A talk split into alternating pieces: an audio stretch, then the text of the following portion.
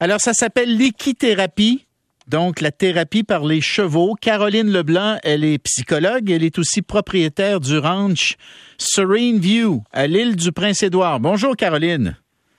Bonjour, ça va bien? Ben oui, merci beaucoup de nous parler.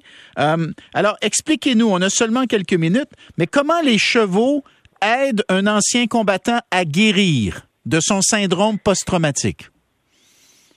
Les chevaux sont un animal très sensible qui euh, utilise beaucoup ses cinq sens pour se protéger. C'est un animal de proie. Donc, les vétérans sont aussi des, personnes qui sont très sensibles et qui ont vécu des traumatismes psychologiques. Mhm.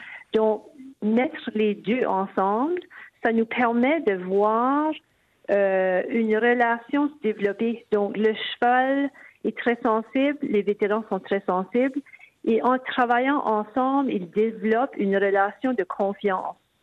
Les chevaux peuvent presque lire euh, les, vétérans.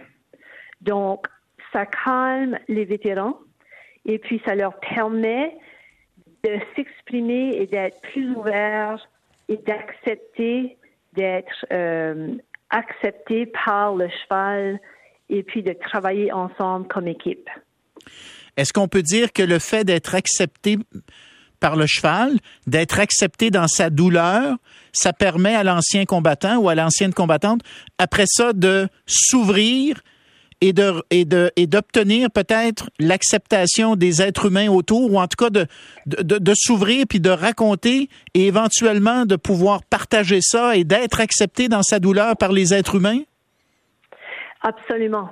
C'est un cheminement vers leur guérison. Donc ils n'ont pas besoin d'utiliser des mots pour que les chevaux les comprennent.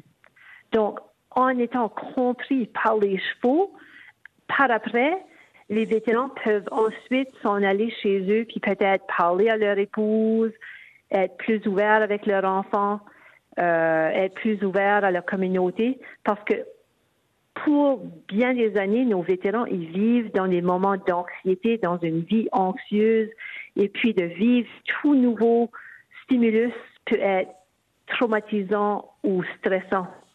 Donc, vivre dans le moment présent avec le cheval, dans une atmosphère calme, ça leur permet de, de, de peut-être croire que ça peut être mieux, que la vie peut, peut se transformer et qu'ils peuvent eux aussi vivre plus en paix dans leur vie de tous les jours. Ah, c'est très intéressant.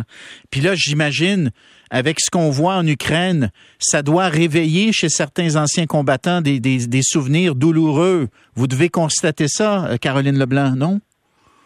Oui, oui, oui. À chaque jour, on, entend des histoires de nos vétérans, peut-être des histoires qui ne qui nous avaient pas racontées avant, et puis ou que ça ramène des souvenirs, et puis euh, on les voit dans un moment d'impuissance parce qu'ils sont habitués comme soldats de répondre aux besoins. Et maintenant qu'ils sont vétérans, euh, ils sont ils sont un peu mis par la société dans, un sens parce que on, ne leur demande pas d'aller en Ukraine, mais ils voient quand même qu'est-ce qui se passe et puis euh, ça déclenche bien des mémoires euh, traumatisantes. Et les chevaux peuvent les aider, encore une fois, à ce moment-là? Oui, mmh, les chevaux, quand quand quelqu'un est anxieux ou fâché, hmm. les chevaux, ils vont pas nécessairement changer d'émotion. Ils vont devenir plus calmes et plus présents pour le vétéran. Caroline Leblanc, psychologue et propriétaire du euh, ranch Serene View à l'île du Prince-Édouard. Bravo pour le travail que vous accomplissez, Caroline. Merci beaucoup. Merci, ça me fait plaisir. Bonne journée. Bonne journée et merci à Mathieu Papillon qui a été le premier à porter à notre euh, attention cette très belle histoire. On continue après la pause.